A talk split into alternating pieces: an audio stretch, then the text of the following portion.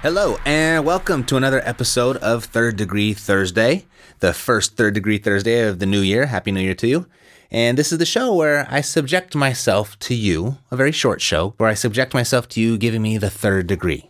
I've got a question from Joshua, one of my inner circle coaching clients, and he asked me a question this week via email that was so simple and so obvious that I, I can't believe that I've never heard it asked or even answered before. But but I bet it's been on the minds uh, of so many new real estate investors, and they just never asked, or maybe they were embarrassed to ask. I don't know.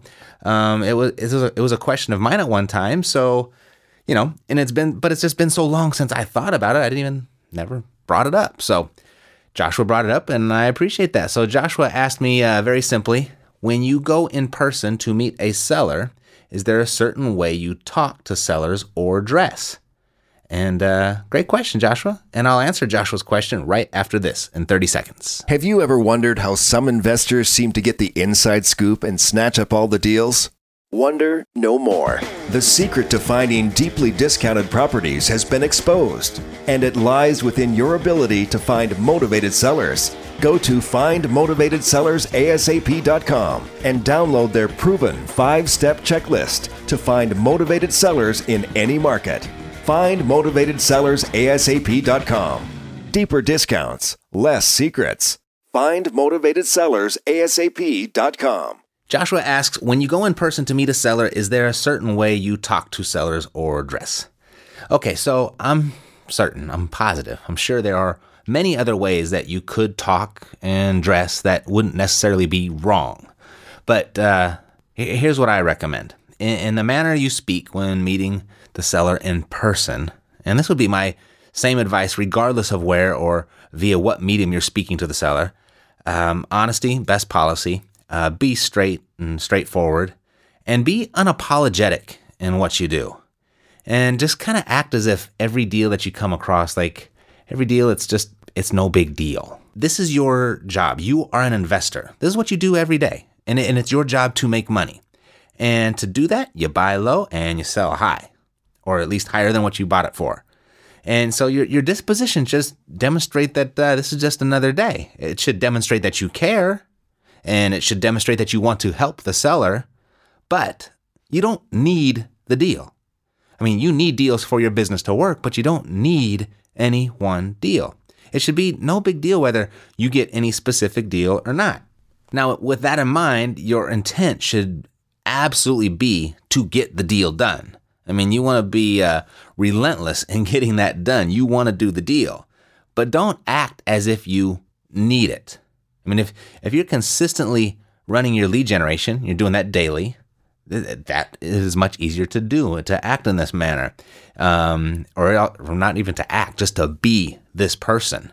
And if your lead generation activities are inconsistent, then it might be critical for you that you get each and every deal.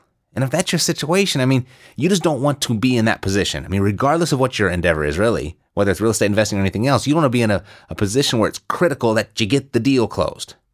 You don't want to get yourself in a position where you're afraid to or you can't walk away because, you know, you, your next meal depends on it. The answer to, to never being in that position is just always be marketing, always be selling, always be generating leads.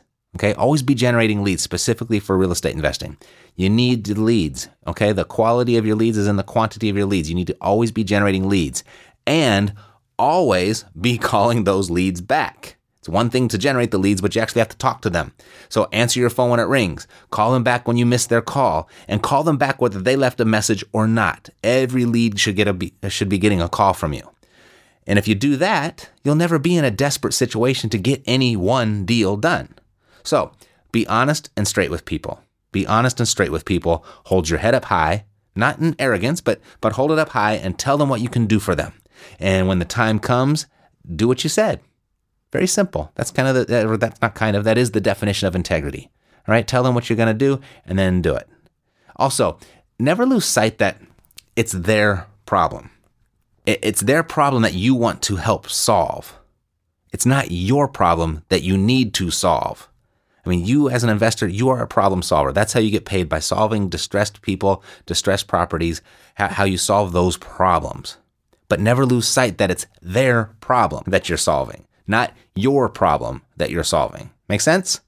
And, and as far as your attire goes, oh, jeans, nice jeans, of course. You want to go in, in raggedy jeans, but just a nice pair of jeans or maybe some Dockers with a, a polo type collared shirt. All of that, that's fine. I don't think you need to go any more than that. I mean, I wouldn't go in shorts and flops. I wouldn't go that casual, nor would I go in a suit and tie either.